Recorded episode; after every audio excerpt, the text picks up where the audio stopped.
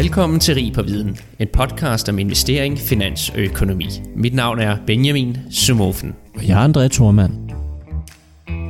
Denne gang har vi fundet os endnu en stærk samarbejdspartner, som står bag episoden her. Det er nemlig Copenhagen Business Schools Center for ejerledede virksomheder. De laver en masse spændende forskning om små og mellemstore virksomheder, hvor det er ejeren selv, der står i spidsen. Det kommer vi til at lave en serie podcast om, og vi skal blandt andet tale ejerskifte og virksomheder, som I kan se frem til. God fornøjelse. Vil du tro mig, hvis jeg sagde, at størstedelen af danske små og mellemstore virksomheder enten ikke formår at formulere målsætninger baseret på en grundig analyse, eller for de her målsætninger omsat til konkrete handleplaner. Det er ikke desto mindre rigtigt, og dagens emne i den her episode Rig på Viden. Vi har fået besøg af professor fra CBS, Kasper Meisner Nielsen. Tusind tak, fordi du ville komme, Kasper. Tak for invitationen. Og kan du ikke, vi har jo ikke haft på besøg før, så kan du ikke lige starte med at fortælle øh, lidt om dig selv og din karriere? Jo, men jeg er professor på CBS og øh, har været det i tre år. Før det var jeg i øh, Hongkong i øh, mere end 10 år øh, og var øh, professor i finansiering i Hongkong og øh, jeg underviste MBA-studerende og havde en forskningskarriere. Og hvordan, altså nu siger du Hongkong, øh, hvordan, øh, hvordan var det, øh, og hvordan havn, øh, endte du der, var jeg lige vil sige? Ja, hvis vi starter med det sidste, så var jeg på det internationale jobmarked, som er et, øh, et marked for phd studerende i økonomi og finansiering, hvor man øh, samtidig søger job i hele verden. Mødes med universiteterne, tager, øh, har jobinterview, de flyver kandidater ud, de er interesserede i til at besøge campus, og til sidst så clear markedet, og så får man tilbud fra universiteterne. Og via den proces, så endte vi i Hongkong. Ja, hvordan, øh, hvordan er det anderledes at, at, at være i, i Hongkong eller, eller Kina sådan på universiteter kon, øh, kontra øh, det, vi kender Danmark? Jamen altså, jobbet er det samme. Altså, det primære funktion, det er jo at, at forske, i det her tilfælde i finansiering, og selvfølgelig at undervise. Øhm, det man kan sige, der, der har været utrolig givende ved at tage til Hongkong, det er, at jeg var ude på øh, ansat på Asiens førende business school. Det betød, at vores studerende var topmotiverede. Det betød, at mine kollegaer var rigtig, rigtig dygtige. Og det betød, at der var et miljø, hvor man hele tiden gjorde lidt ekstra for at være bedre i sin undervisning og lave bedre forskning. Øh, så i hele taget bare sådan et miljø, der var totalt inspirerende og totalt givende at være en del af. Men er, det, er, det, er, er de dygtigere, var jeg lige ved at sige, end øh, hvad vi kender? Er det, er det sværere derovre? Nej, man kan sige, at øh, hvis vi kigger på CBS, som jo er min nuværende arbejdsgiver, øh, og som jo for mange danske øh, øh, studerende inden for business er ligesom benchmarken, jamen så har CBS jo gået en fantastisk udvikling igennem de sidste 20 år. Så hvis man kigger tilbage på CBS for 20 år siden, så er CBS kommer utrolig langt. CBS har så været en proces, hvor man har øh, er blevet mere og mere international øh, business school, og det vil sige, at man benchmarker sig i højere grad til den type business school, som jeg har haft erfaring med at arbejde på. Så man kan sige, det er ikke sådan, at, at de asiatiske studerende, de står tidligere op nødvendigvis, men de er meget, meget hårdt arbejdende, og de er meget, meget øh, motiverede. Og, øh, og det gør selvfølgelig en, en, en forskel, i, i, når man underviser. De går senere i seng, kan man sige. Måske. måske. Eller tager ikke lige så meget på Nexus måske. Men, øh, men øh, ej, fedt, fedt også lige at høre noget perspektiv derfra. Det er jo, det er jo et sted, der sker meget, kan man sige. Lad os lige øh, gå over til, til noget andet, fordi at som sagt har vi jo ikke haft dig med før, øh, og jeg har også været lidt at kigge, ind og kigge øh, på, på, hvad du ellers har lavet, men, men du har jo lavet rigtig meget forskellig forskning. Så kan du ikke prøve at tage os lidt igennem af, af nogle af de ting, du sådan typisk øh, forsker i, og hvad du ellers har, har lavet? Ja, så man kan sige, at udgangspunktet for min, for min forskning, det har været, at jeg har været igennem det her, den her tryktest internationalt, hvor målsætningen var at publicere, eller lave forskning på, et, på så højt niveau, det kunne publiceres i de allerbedste tidsskrifter. Og det var sådan, at hvis ikke de kom i de bedste tidsskrifter, så var det stort set lige meget. Øhm, så det har gjort, at jeg har været tvunget til fra starten af at fokusere på emner, som både, så kan man sige, øh, løser store samfundsmæssige problemer, men som selvfølgelig også øh, kommer med så, til, tilpas meget ny viden, at man kan publicere det i et toptidsskrift. Øh, og det kan man sige, som professor, der er det jo enormt privilegie, altså bliver betalt for at lave forskning, og i virkeligheden har, jeg jo, har man jo meget, meget frie rammer for, hvad man gerne vil forske indenfor. Øh, og der synes jeg, det er vigtigt, når man nu bruger skattekroner på, på forskning, jamen så er det vigtigt, at man prøver at fokusere som forsker på at løse vigtige samfundsmæssige problemer. Og hvis man kigger på mit CV, så, man siger, så har jeg en meget bred tilgang, netop fordi, at jeg er inspireret af mange forskellige emner inden for finansiering. Men de vil have, typisk have den øh, øh fællesnævner, at det er spørgsmål, som, som jeg opfatter som første orden. Altså, det er ikke et spørgsmål, der går ned og kigger på meget små detaljer. Det er sådan store, brede øh, områder. Så jeg har kigget på, øh, inden for mit arbejde med corporate governance, der handler det om øh, aflønning af ledelsen og værdien af at have en god bestyrelse. Og det er bare sådan et spørgsmål, der er enormt svært at svare på. Hvad er den rigtige løn til en leder? Det kræver, at vi har et eller andet mål for, hvor meget værdi lederen skaber for sin virksomhed. Og det var så det, min forskning har taget udgangspunkt i, det er at prøve at komme med et mål. Og der har jeg kigget på dødsfald blandt direktører, dødsfald blandt bestyrelsesmedlemmer. Det, der er unikt ved det, det er, at aktiemarkedet forventer ikke, det sker. Og det vil sige, at man kan bruge aktiemarkedets reaktion på dødsfaldet som et mål for den værdi, der er gået tabt. Og så kan man gå tilbage og kigge på, hvem skaber sig mest værdi, og er der sammenhæng mellem den værdi, de skaber, og den løn, de fik. Så det var bare for at give sådan en, et eksempel på noget af den forskning, der er lavet. Så har jeg lavet forskning inden for det, vi kalder household finance. Household finance beskæftiger sig med, hvordan du og jeg finansierer vores boligkøb, hvordan vi investerer vores opsparing, pension eller direkte investeringer i aktiemarkedet, og selvfølgelig også, om vi gør det på en måde, som er optimal ud fra sådan en teoretisk synspunkt. Og der kan man sige, der er hovedspørgsmålet, det er jo sådan noget med, altså hvad er de vigtigste øh, beslutninger, man tager? Jamen det er jo for eksempel at finansiere bolig, det er den største, en af de største beslutninger, man tager. Er det sådan, at vi har et, et finansielt marked, der gør det nemt for folk at tage optimale beslutninger? For eksempel herhjemme har vi et realkreditsystem, hvor man selv skal bestemme, om man vil refinansiere sit lån. Øh, det er et relativt svært problem ud fra sådan et teoretisk synspunkt. Det er faktisk noget, man skal løse nogle optionsværdier, øh, og det er faktisk ret svært, øh, selv matematisk, at finde ud af, hvad den optimale løsning, uden at man ligesom tager højde for, at der kan være en masse forskellige præferencer og en masse forskellige restriktioner. Så det er det område, vi har kigget på, øhm, om danskerne som sådan er gode til at forstå den optionalitet, der ligger i, i refinansiering. Og der kan man bare sige kort nej, det, det er det ikke. Det, og det er måske ikke så overraskende, fordi det er komplekst. Øh, så det var det andet eksempel. Og så har jeg jo så det her arbejde med ejerlede virksomheder, som jeg føler rigtig meget. Og igen at arbejde, jeg opfatter som værende øh, virkelig vigtigt for samfundsøkonomien, kvæg at de øh, fylder så stor en del af den økonomiske aktivitet i den private sektor. Ja, og, og det er jo en rigtig god bro, du bygger allerede over til det, ikke? Altså, fordi du har, du har jo faktisk sagt to ting, også omkring det, du har lavet tidligere, som jo er super relevant for det, vi skal tale om i dag. Øh, bestyrelser, vi skal tale om handleplaner og, og målsætninger, ikke? Som de jo også er, er, er rigtig meget inde over. Men, øh, men nu nævner du selv ejerlederne, og, og vi har jo lavet den her episode i, i samarbejde med, med ejerlederne, og du har faktisk været med fra starten. Så kan du ikke prøve at fortælle lidt om, om måske den rejse, ejerlederne er gået igennem, og hvorfor det er interessant at forske lige præcis den her type virksomhed.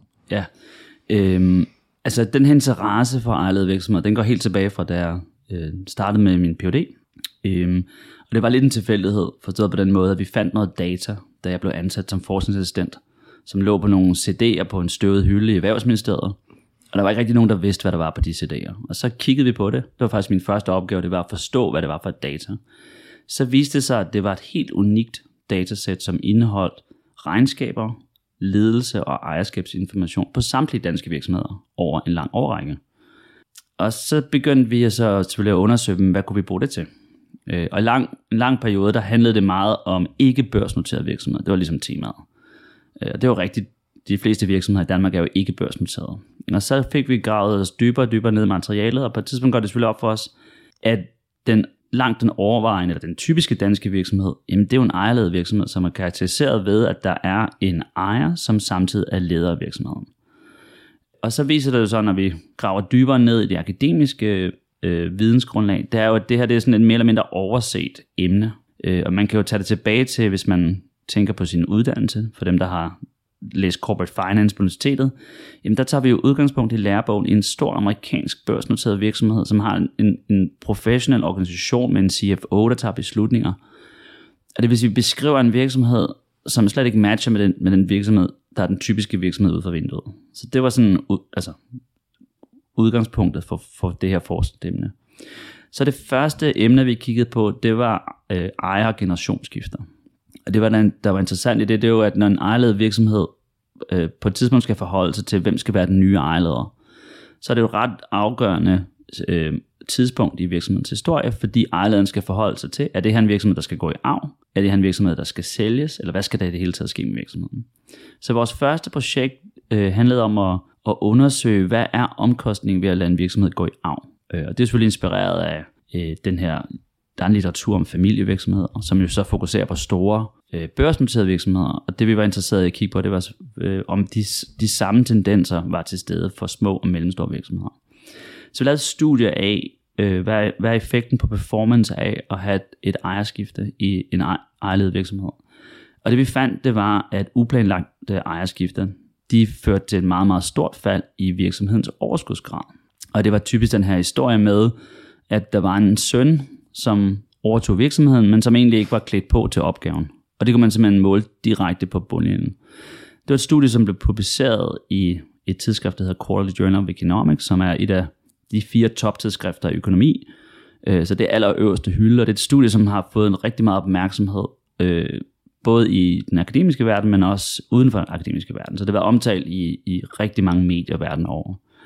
Øh, og det, det er et studie, som også er blevet benchmark for phd studerende for der er noget, der, vi har nogle tekniske, øh, interessante løsninger i papiret, men det skal jeg spare lytterne for her. Øh, men det var baggrunden, så det vi, vi fandt, det var, at når virksomhederne står over for måske det allervigtigste beslutning eller allervigtigste tidspunkt, så forsømmer det i virkeligheden at, øh, at have at taget stilling til, hvad skal der ske med virksomheden, men også i virkeligheden planlagt, hvordan det skulle forløbe. Øh, det vil sige at have taget de forberedende øvelser til ejerskiftet længe før det skulle ske. Øh, så det var, det var det er sådan startspunktet for øh, det arbejde, vi har på ejerlederen i dag. Og, og det center, der er på CBS, der hedder Center for Ejerledede Virksomheder, det var det her projekt, der viste, at ejerskifter var omkostningsfyldt. Mm øh, og koblet med en bevidsthed om, at vi stod foran den her store efterkrigsgeneration øh, af ejerledere, som jo skulle til at gå på pension, så kunne man jo godt blive bekymret for, om det her kunne måles på væksten, hvis ikke der blev, blev gjort noget. Øh, så det var baggrunden for, for projektet. Ja, og altså, nu skal vi tale om noget andet i dag, ikke? men det er jo også sindssygt interessant, især fordi, at, at øh, jeg går ud fra, at det er blevet mindre over tid, men, men historisk set har det jo vel været sådan, som langt størstedelen af virksomheder er blevet overdraget. Ikke? Altså, man kender jo sådan noget, Mads Gern øh, giver til sin søn, eller prøver i hvert fald på det. Ikke? Ja, altså hvis man kigger de sidste 30 år herhjemme, så er det cirka en tredjedel af virksomheden, der går i arv, og en to tredjedel, der ikke gør. Øhm, så, så det er klart, at der, der er et mere nuanceret billede. Der er en masse virksomheder, som ikke går i arv. Og det er selvfølgelig også interessant at forstå, hvordan går det for dem, og, og hvad er det for nogle faktorer. Men det store sådan, spillet, der jo rejser sig, når man, når man får øje på det her med, at, at selv meget succesfulde erhvervsledere øh, ikke planlægger til noget, der er så, øh, så afgørende for virksomhedens fremtid, men samtidig også med noget, der er forventeligt. Altså det her med, at man skal på et tidspunkt gå på pension, Øh, eller i hvert fald forholde sig til, at man ikke længere er en del af virksomheden. Jamen når succesfulde erhvervsledere forsømmer det arbejde, så kunne det jo også være, at de forsømmer det generelle arbejde omkring udviklingen af virksomheden, altså planlægning og strategi, som jo netop er, er emnet i dag. Og det var sådan set det, der inspirerede os til at gå i gang. Det var, at når man, når man ser, at der er den her mangel på, eller mangel på vilje eller evne til at planlægge for noget så vigtigt som et generationsskifte, så går det jo bare i retning af måske en generel mangel på øh, planlægning og øh, strategiarbejde i små og mellemstore virksomheder. Det var ligesom det, som, som blev oplægget ikke, til den nye undersøgelse. Ja, ja, lige præcis. Og, og, og lad, os, lad os sådan set øh, øh, hoppe til det. Og der vil jeg også gerne lige komme med en sidenote, fordi vi har jo allerede talt med, med Thomas Plenborg også omkring noget af den forskning, han har lavet, og det var noget omkring investeringer, og hvor gode de ligesom er til at budgettere og undersøge ordentligt omkring de investeringer, de ligesom nu engang skal lave, og hvilket afkast der så bliver givet på de investeringer. Og der var en af manglerne også, at der, det, der blev ikke budgetteret ordentligt og undersøgt ordentligt osv., som også lidt læner sig op af måske hele den her historie omkring, får man planlagt ordentligt ved generationsskifte, som vi skal tale om nu i dag, øh, får man øh, lavet nogle, nogle, øh, nogle ordentlige målsætninger og undersøgt det godt nok. Og, så det her med investeringer, som Thomas har, har lavet, ikke? som det, det tyder på, at, at hvis den ene ting ikke er planlagt ordentligt, så, så er der også nogle andre ting. Men, men lad os lige for, for, for at skære det øh, hårdt, gå til det her med, altså sådan, nu har du sagt det lidt, men, men hvad var sådan den store motivation bag det her øh, projekt omkring planlægning og, og målsætninger, som vi skal tale om? Jamen det var i virkeligheden et, et ønske om at, at se, om vi kan være med til at skubbe ejede virksomheder i en, en rigtig retning. Altså hvis 80% af, de, af de, det danske private erhvervsliv er små og mellemstore virksomheder, og de i høj grad er ejede virksomheder, så er det her en gruppe, som er enormt afgørende for udviklingen af samfundsøkonomien. Og der er det jo vores opgave som forskere jo blandt andet at bidrage til, at der er en positiv udvikling. Øh, det vil sige, hvis der er fejl og mangler, eller viden, der mangler, jamen så er det jo netop der, hvor vi kan komme ind og måske spille en, en rolle i øh, at få forbedret øh, mulighederne fremadrettet. Så motivationen er hele tiden været drevet af, at vi som forskere spiller en rolle i forhold til at skabe den viden, der gør, at man kan tage initiativer. Og, og der er jo, hvis man kigger på sådan noget som iværksætteri, så er der jo rigtig mange initiativer politisk, fordi alle vil jo gerne have nye virksomheder til at starte. Så der har været meget fokus på, at vi skal hjælpe øh, iværksættere med at komme i gang og blive etableret og få adgang til finansiering og adgang til rådgivning og mentorroller osv. Og så har vi måske samtidig forsømt den gruppe af virksomheder, som jo er kommet over den hurdle. Øh, og så måske antaget, at når man er etableret, så har man øh, alle de redskaber og værktøjer, som der er behov for for at være en succesfuld led ejerleder.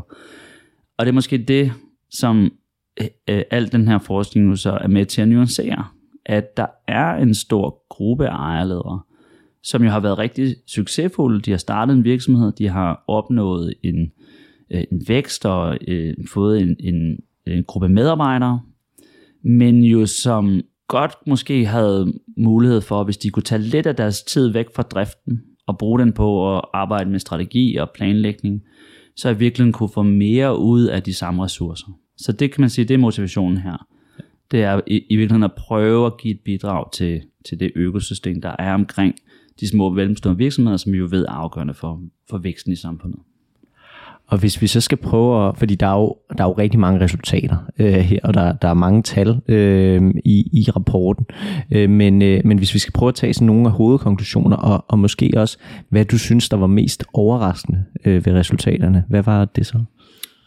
Jamen, vi har lavet en analyse, hvor vi har spurgt små og mellemstore virksomheder om deres arbejde med strategi og planlægning. Og det første sådan hovedresultat, det er, at der er relativt mange virksomheder, som ikke arbejder målrettet eller koncentreret med at formulere strategi og planlægning. Altså der er en gruppe, på, som består på 25% af virksomhederne, som faktisk slet ikke formulerer målsætninger for virksomhedens drift.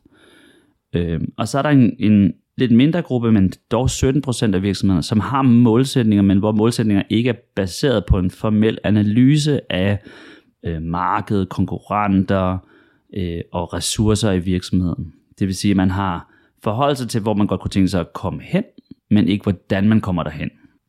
Og så er der en gruppe, som kan man sige har, har både har lavet målsætninger og øh, for, øh, baseret dem på en analyse, men som mangler at få dem omsat til øh, arbejdsopgaver i virksomheden eller handleplaner. Og den gruppe, den har, det, det er 32 procent, det er næsten en tredjedel af virksomhederne, som har lavet, har lavet nogle planer, men som stadig mangler at få dem eksekveret, altså omsat til praktiske øh, handlinger i virksomheden, som gør, at, at de får øh, opfyldt målsætningerne.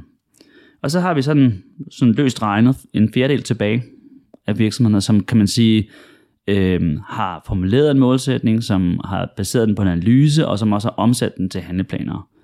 Og langt størstedelen af den gruppe, de er ikke øh, måske, de mestrer ikke den sidste facet, som er at følge op og justere planerne. Det vil sige, når man har lavet sine målsætninger, man har prøvet at omsætte dem til handleplaner, jamen så er det jo vigtigt hele tiden at følge op og overveje, jamen, er det her tilstrækkeligt til at nå i mål, eller skal vi gå tilbage og justere, skal vi ændre i vores øh, ressourceanvendelse eller tidsallokering, Øh, skal der flere penge investeres? Eller hvad er det, der skal til, for at vi når målsætningen? Så den, den sidste fase handler i, i arbejdet omkring strategi og planlægning, handler meget om at, ligesom at justere planerne, og, og gennem den her justering nå i mål. Og der er rigtig mange, der ligesom ender på det her sidste trin, mm, og ikke kommer helt i hus med at, og, og, og få alle facetterne på plads. Og så har vi, kan man sige, dem vi kalder, dem der mestrer det her arbejde, at det er altså forsvindende få. Det er mindre end 5% af virksomhederne, der efter vores analyse øh, mestre alle de her facetter af at arbejde struktureret med strategi og planlægning. Og så man kan sige, hvad er der så står tilbage? Jamen det er jo en samlet indtryk om, at der er en, øh, der er en kæmpe øh, uforløst potentiale, øh, hvis vi kan få flere ejerledere til at tage fokus væk fra drift og altså bruge den tid til at arbejde med strategi og planlægning i forhold til vækst øh, og værdiskabelse. Og, og så vidt jeg husker, Kasper, så kommer I også med nogle øh, tal for, hvordan klarer de virksomheder, som planlægger øh, og, og kommer med målsætninger kontra dem, der ikke gør, og, og sådan roughly speaking, hvor, hvor, hvor stor er forskellen her på, på kroner og øre, eller øh, procenter? Er det nok?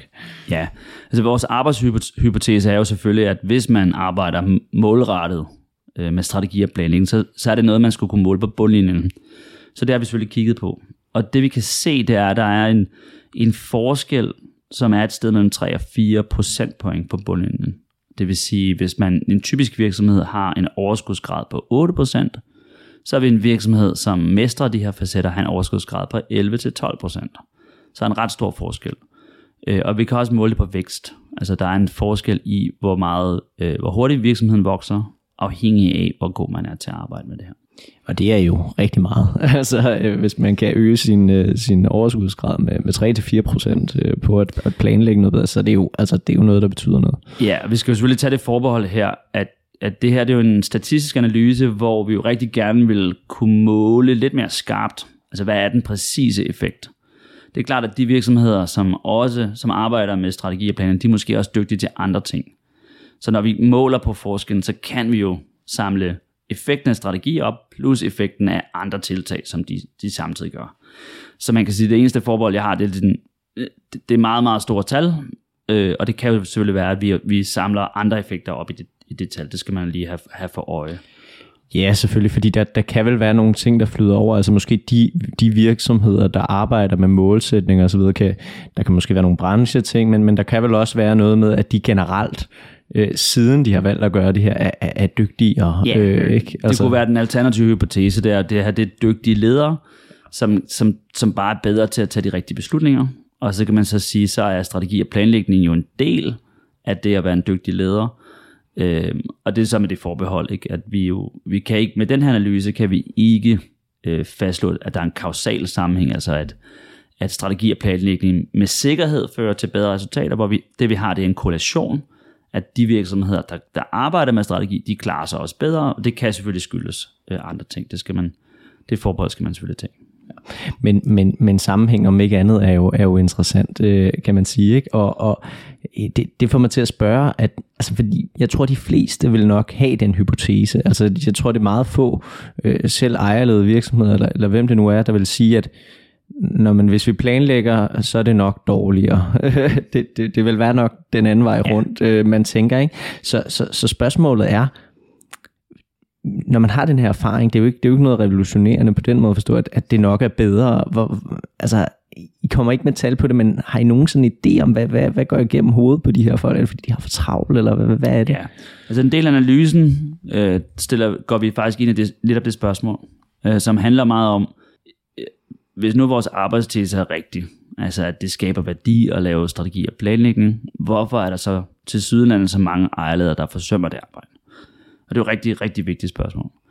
Og det vi jo kan se i analysen, det er, at det alt overskyggende øh, barriere, det er fokus på drift. Så vi har spurgt ind til, hvad er virksomhedens fokus? Og der er altså en lang række muligheder, hvor drift er en af dem. Det kan også være, at man har fokus på vækst, eller på at introducere nye produkter, eller andre ting.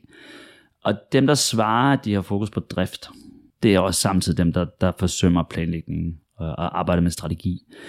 Øh, og den type ejerledere, dem ved vi jo øh, fra vores tidligere arbejde, at det er man relativt mange af. Altså det her arbejde øh, med at få produkterne ud af døren, få følt op på kundernes henvendelser, få sikret sig, at man leverer de produkter og de ydelser, man har lovet.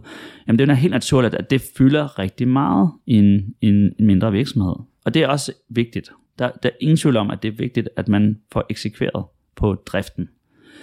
Det som jo samtidig er, at bagsiden af medaljen, når man fokuserer på drift, det er jo netop, at det er væsentligt nemmere, når man allokerer tid, og allokere tid til de problemer, man står i lige her og nu, altså driften, frem for de problemer, man har i morgen, eller om en måned, eller om et år. Og det er jo netop der, hvor strategi og planlægning kommer ind.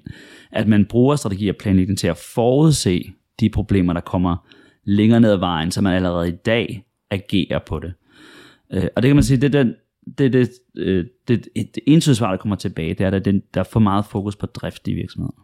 Ja, og, og, og det giver vel egentlig også, altså ud over de små virksomheder, også meget god mening, fordi der er vel mange af de her ejerledere, som har været med til at starte virksomheden, ikke? Øh, været med til at, at, at køre driften op øh, helt fra start, og måske derfor har lidt været svært ved helt at, at skille sig fra den del, ikke? Jo, altså at, at det, det virksomhederne er deres, øh, deres hjerteblod, øh, og de, er, de, de har nogle produkter og ydelser, som de føler sig tæt knyttet til. Øh, og det vil sige, det arbejde, der er med at levere på driften, jamen det ligger deres hjerte meget nært.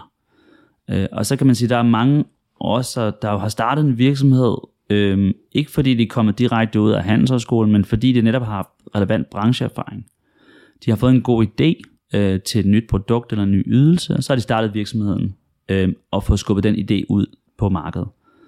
Og det vil sige, at de kommer fra en, en, en baggrund, hvor man ikke øh, vil gå, nødvendigvis gå struktureret til altså ledelse, fordi de netop ikke har, måske har været igennem en, et struktureret forløb, hvor man pointerer vigtigheden af at opbygge en organisation og have de her øh, sådan, øhm, øh delelementer, hvor man har en, en klar strategi og handle, handleplaner for, hvordan man når i mål med strategien. Øhm, så det kan man sige, det, er også, det ligger også i det.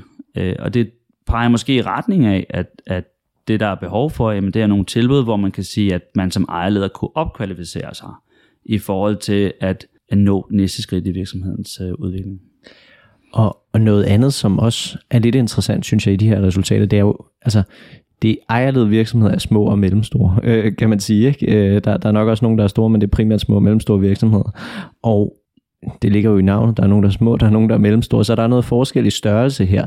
Så, så dem, der planlægger først og fremmest, er det typisk de større virksomheder af, af den population, I kigger på? Ja, der, der er en klar sammenhæng mellem størrelse og hvor øh, struktureret man arbejder øh, med, med strategier og planlægning. Så det er primært de virksomheder, som har under 250 ansatte, der, der, hvor man kan sige, at der forsømmer det her arbejde. Og det er klart, at, at vores arbejdshypotese var heller ikke, at store virksomheder, øh, dem, dem er vi ret overbeviste om, arbejder meget struktureret med, med strategi og planlægning. Øh, men det er rigtigt, at planlægningsgraden, øh, den stiger med virksomhedens størrelse. Så det er primært de, de, de mindre virksomheder, hvor at det her arbejde forsømmes. Men vi har også en, en relativt stor andel blandt de, de større virksomheder, der stadigvæk øh, ikke, øh, ikke formår at, at, at, at lave strategisk øh, arbejde og planlægning. Og, det er jo så også interessant, at, at der er en, stor, en, en stor del øh, af dem, som ikke gør det. Øh, det, er, det er jo nærmest et, et større spørgsmål. Men, men med det, jeg gerne lige vil høre med, med det her med størrelsen, det er, altså jeg tænker jo, har en, en, en lille virksomhed samme glæde af den her planlægning og, øh, hvad hedder det, øh, øh og, og, øh, handleplaner og målsætninger som en, en større virksomhed? Altså jeg tænker, hvis man sidder 10 mennesker, kan det godt være, at man bare fokuserer på øh, ligesom at komme frem. Øh, ja. ind og sidde og, og diskutere ting. Ikke? Ja, man, man kan jo sige mere bredt også. Altså mange af de her virksomheder har jo nødvendigvis ikke et formål om at skal vokse. Altså mange af de her virksomheder, der befinder man sig i en relativt komfortabel situation. Man har, man har et, et marked, man har en størrelse, som tilfredsstiller øh, ejerlederens ambitioner. Man har ikke noget ønske om at lægge øh, hånden på kogebladen og risikere det hele ved at kaste sig ud i et væksteventyr. Så det er også vigtigt at understrege, at, at det er jo ikke sådan, at alle virksomheder nødvendigvis skal have en målsætning om at vokse og skabe mest mulig værdi. Det er jo helt legitimt, at man har en virksomhed på grund af andre interesser eller andre formål. Det man kan sige, der, der er så vigtigt at pointere, det er, at selv hvis man ikke ønsker at, at vokse, øh, egentlig øh, er nået en størrelse, hvor man er, man er tilfreds, så ændrer øh, hvad hedder det, brancherne sig hele tiden i, i takt med, at tiden går. Og det vil sige, hvis man ikke forholder sig til markedsudviklingen, hvis ikke man forholder sig til, hvad konkurrenterne gør, så kan man jo netop være i en situation, hvor man bliver irrelevant i fremtiden, fordi man ikke har de produkter og ydelser, som kunderne efterspørger, eller konkurrenterne har overhældet ind, indenom.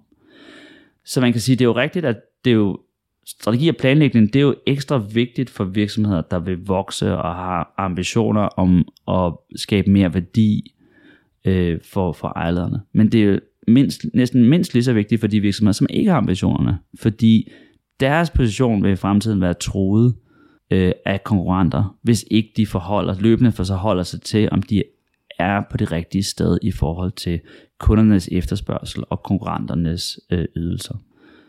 Ja, og, og der sagde du selv det her med øh, en kundernes efterspørgsel, konkurrenternes ydelser, ikke? men altså specielt det her med konkurrencesituationer. Altså jeg synes jo, det virker helt vildt, at, at der er så mange virksomheder, som ikke tager højde for, hvad gør den anden øh, elektrikerbutik, eller, eller hvad ved jeg, ikke? Altså det, det, det virker som noget af det første, øh, man, man bør kigge på. Så, så altså, hvad, hvad, hvad tror du går galt her, altså for de her virksomheder, som det kan jo godt være, at de ikke planlægger specifikt, men, men, men det her med, at man ikke rigtig tager højde for, at der er altså også nogle andre, der prøver at, at tage ens marked.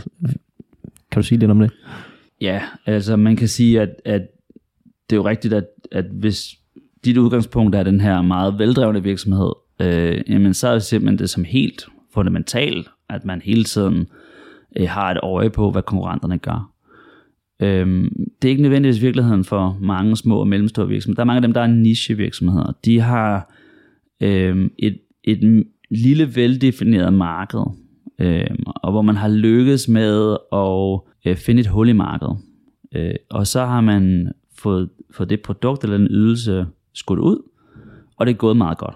Øhm, og det kan man så sige, jamen for den virksomhed, der er det måske historisk ikke været så vigtigt at holde øje med konkurrenterne.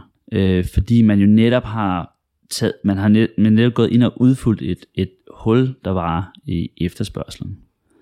Så man er ikke på samme måde ligesom trænet af sin egen erfaring til at holde øje med konkurrenter.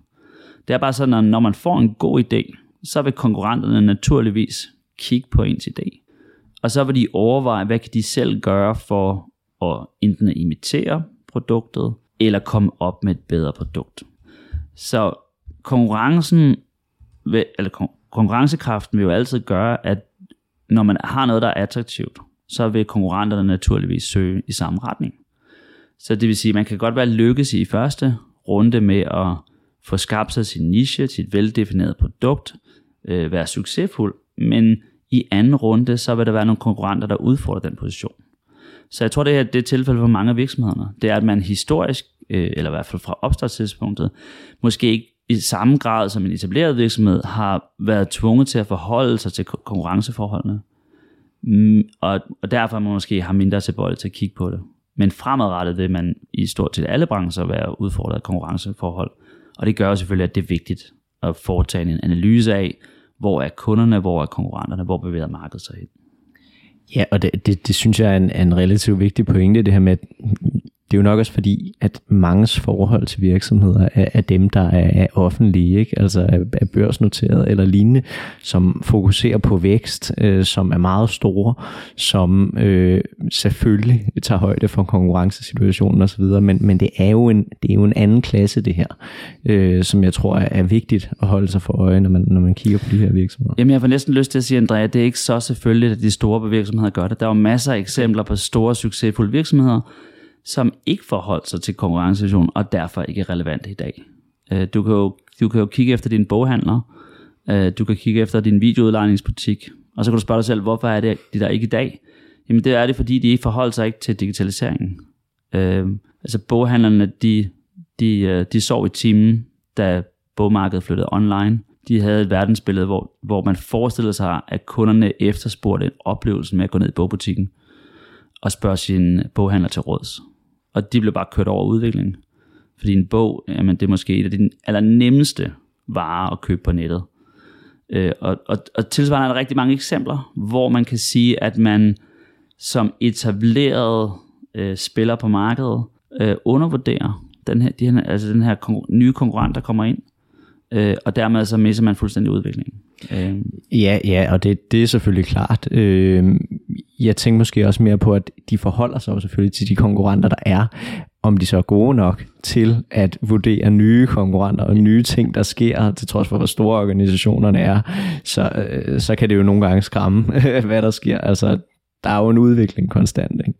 Ja, men det her med, altså den her, sig selv store, succesfulde virksomheder kan godt ligesom tage fejl af konkurrenternes evne. Altså så kan man sige, så er det jo nemt at forestille sig, det må også være tilfældet for de små og mellemstore, at man ikke forholder sig tilstrækkeligt til konkurrenterne. Ja, ja, bestemt, bestemt. Øhm, en anden ting, jeg også lige vil forbi, Kasper, det er i forhold til, til I har lavet det her øh, værktøj, øh, strategi, øh, trappen. Kan du ikke prøve at fortælle lidt om, hvad det går ud på? Jo, altså lad mig starte med navnet strategitrappen. Øh, det er jo inspireret af, at, at sådan et arbejde omkring strategi og planlægning, det er jo en proces. Det er en udvikling, hvor man sådan gradvis øh, kommer til næste trin eller næste skridt i processen. Og det, det er derfor, at trappen er et rigtig godt billede på det arbejde. Det vil sige, at vi har et trin 1, som handler om at formulere målsætninger og lave en analyse.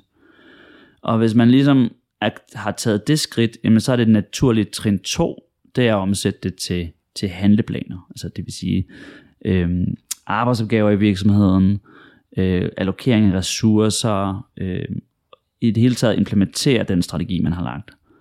Og hvis man har taget det skridt, så er det næste skridt, det er at følge op. Altså det vil sige justere planerne, øh, hold øje med, om vi når de, altså de delmål, vi har sat os. Så det vil sige på det her foregående trin, hvor man skal eksekvere, jamen der skal man også tage målsætningerne og bryde det ned i nogle delmål, som man jo kan følge op på. Så, på, så man på trin 3 kan følge udviklingen. Har vi fået, øh, har vi fået øget eksporten til Tyskland? Øh, hvis nu det var vores mål. Hvor, hvor er vi hen? Hvad er status på det? Øh, skal vi putte flere ressourcer ind i markedsføringen? Hvad skal vi gøre for noget mål? Det er sådan trin 3. Og så kan man sige, der er det her fjerde trin, hvor man siger, når man har været igennem cyklen her, altså man har, man har formuleret strategi, der var og, øh, sat målsætninger, der var baseret på en analyse, omsat til handleplaner, fuldt op og justeret, man er nået i mål, jamen så starter der i virkeligheden en ny cykel, øh, cyklus, hvor man jo starter strategiforarbejdet forfra. Nu skal man sætte til nye mål, og man skal igen basere det på en analyse, man skal omsætte det til øh, arbejdsopgaver og handleplaner, bryde det ned i delmål, man kan følge op og justere på. Så derfor det her billede med en trappe, øh, egentlig meget øh, øh, et godt billede på, at det her arbejde, det er noget, som for alle virksomheder fortsætter, øh, og man gradvist så når på et højere og højere trin i forhold til modenheden med at arbejde med, med strategi.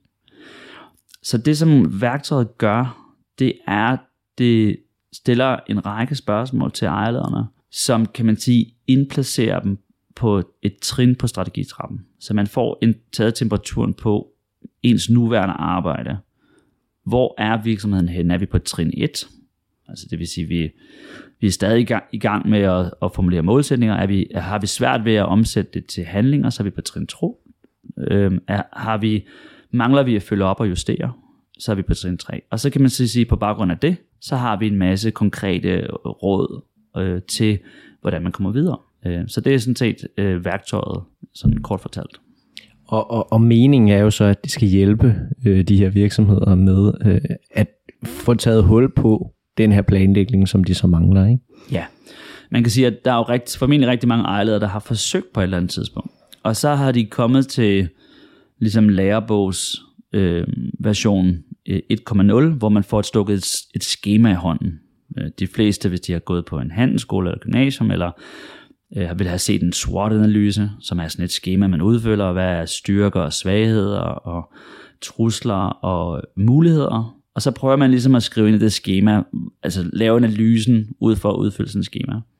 Og det er jo tit er udfordring, hvis man får stukket sådan et schema i hånden, det er, hvad er det, jeg skal skrive i de bokser? Hvordan skal jeg få det omsat til handlinger? Så man kan sige, det prøver vi at komme udenom ved at sige, jamen altså, det er ikke så afgørende, hvad for et værktøj man bruger, øh, og man bruger en, at man kan lade sig inspirere af strategi, altså øh, modeller, men det i virkeligheden er vigtigt, at man, man er bevidst om ens modenhed med arbejde. Altså, hvor er jeg henne? Øh, er jeg på det første, eller andet, eller tredje trin? Og hvad er det for nogle ting, jeg skal arbejde med for at komme videre? Så er der samtidig en opfordring til i virkeligheden at inddrage rådgiver og bestyrelse i arbejdet, fordi øh, det kan, være, det kan være rigtig, rigtig godt for arbejdet, at man bliver udfordret. Altså testet lidt, trykket lidt på maven, Øh, hvis man nu er i gang med formuleringer øh, af målsætningsanalyse, så i virkeligheden at prøve at diskutere det med nogen, der ikke er i en virksomhedsdrift. Eller hvis man er ved at omsætte det til arbejdsopgaver og handleplaner, jamen så få, få nogle eksterne øjne til at kigge på, om de delmål, man har sat sig, er de realistiske i forhold til at nå mål. Og endelig, hvis man er i gang med at justere, jamen så kan man igen få fordel af, at der er nogen, der tvinger en til at være rigtig dygtig til at lave status og følge op og justere. Så, så værktøjet indeholder sådan set et, et forsøg på at give noget inspiration til at skubbe ind i den rigtige retning.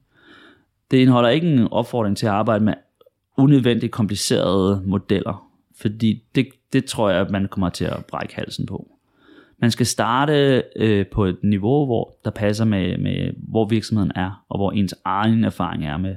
Så hvis man ikke har prøvet det før, så start simpelt. Hvis man har erfaringer, så byg videre på dem, og så i virkeligheden prøv at inddrage øh, rådgivning udefra, fra bestyrelse eller fra, øh, fra revisor. Og, og man kan finde øh, det her værktøj, så vidt jeg husker, inde på hjemmesiden ejerlederen.dk, ikke? Øh, ja, inde ja. på ejerlederen.dk, der har vi et øh, strategitema, øh, og der har vi øh, samlet øh, for det første den viden, vi har skabt øh, gennem forskningsarbejdet.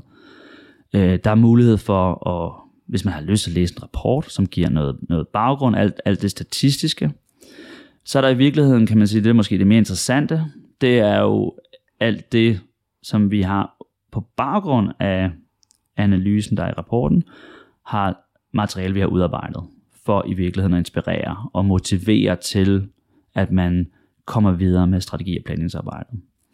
Så det vil sige, at siden har øh, det her værktøj, strategitrappen, de har en, en række øh, tips øh, og trick eller råd til, hvordan man kommer i gang. De har nogle videoer øh, med interview med ejerledere, hvor man øh, kan høre om andre ejerleders erfaringer.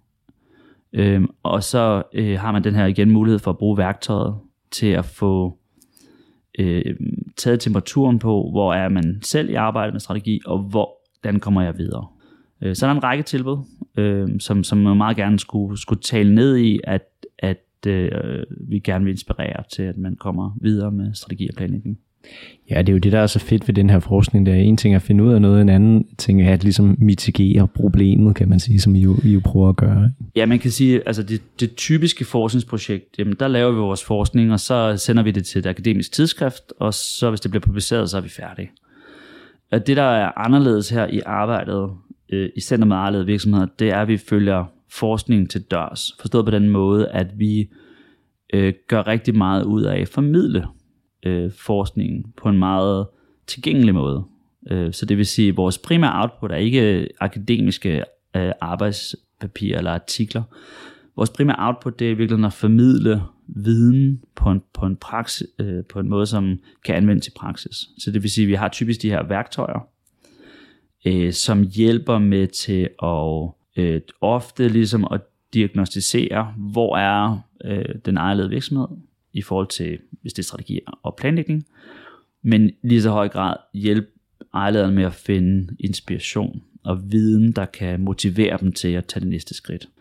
Øh, så vores, vores, vores håb er jo, at, at ejerlederne tager imod det her, øh, og tager imod de øh, råd og den vejledning, som vi har lagt ud på siden, øh, med det formål at, at inspirere til, til videre arbejde. Så må vi håbe, der, der er flere, der begynder at planlægge næste gang, I laver undersøgelsen. Men øh, er der til sidst noget, du, du, øh, du synes, vi mangler at have fået berørt, øh, Kasper, som du gerne vil øh, tilføje?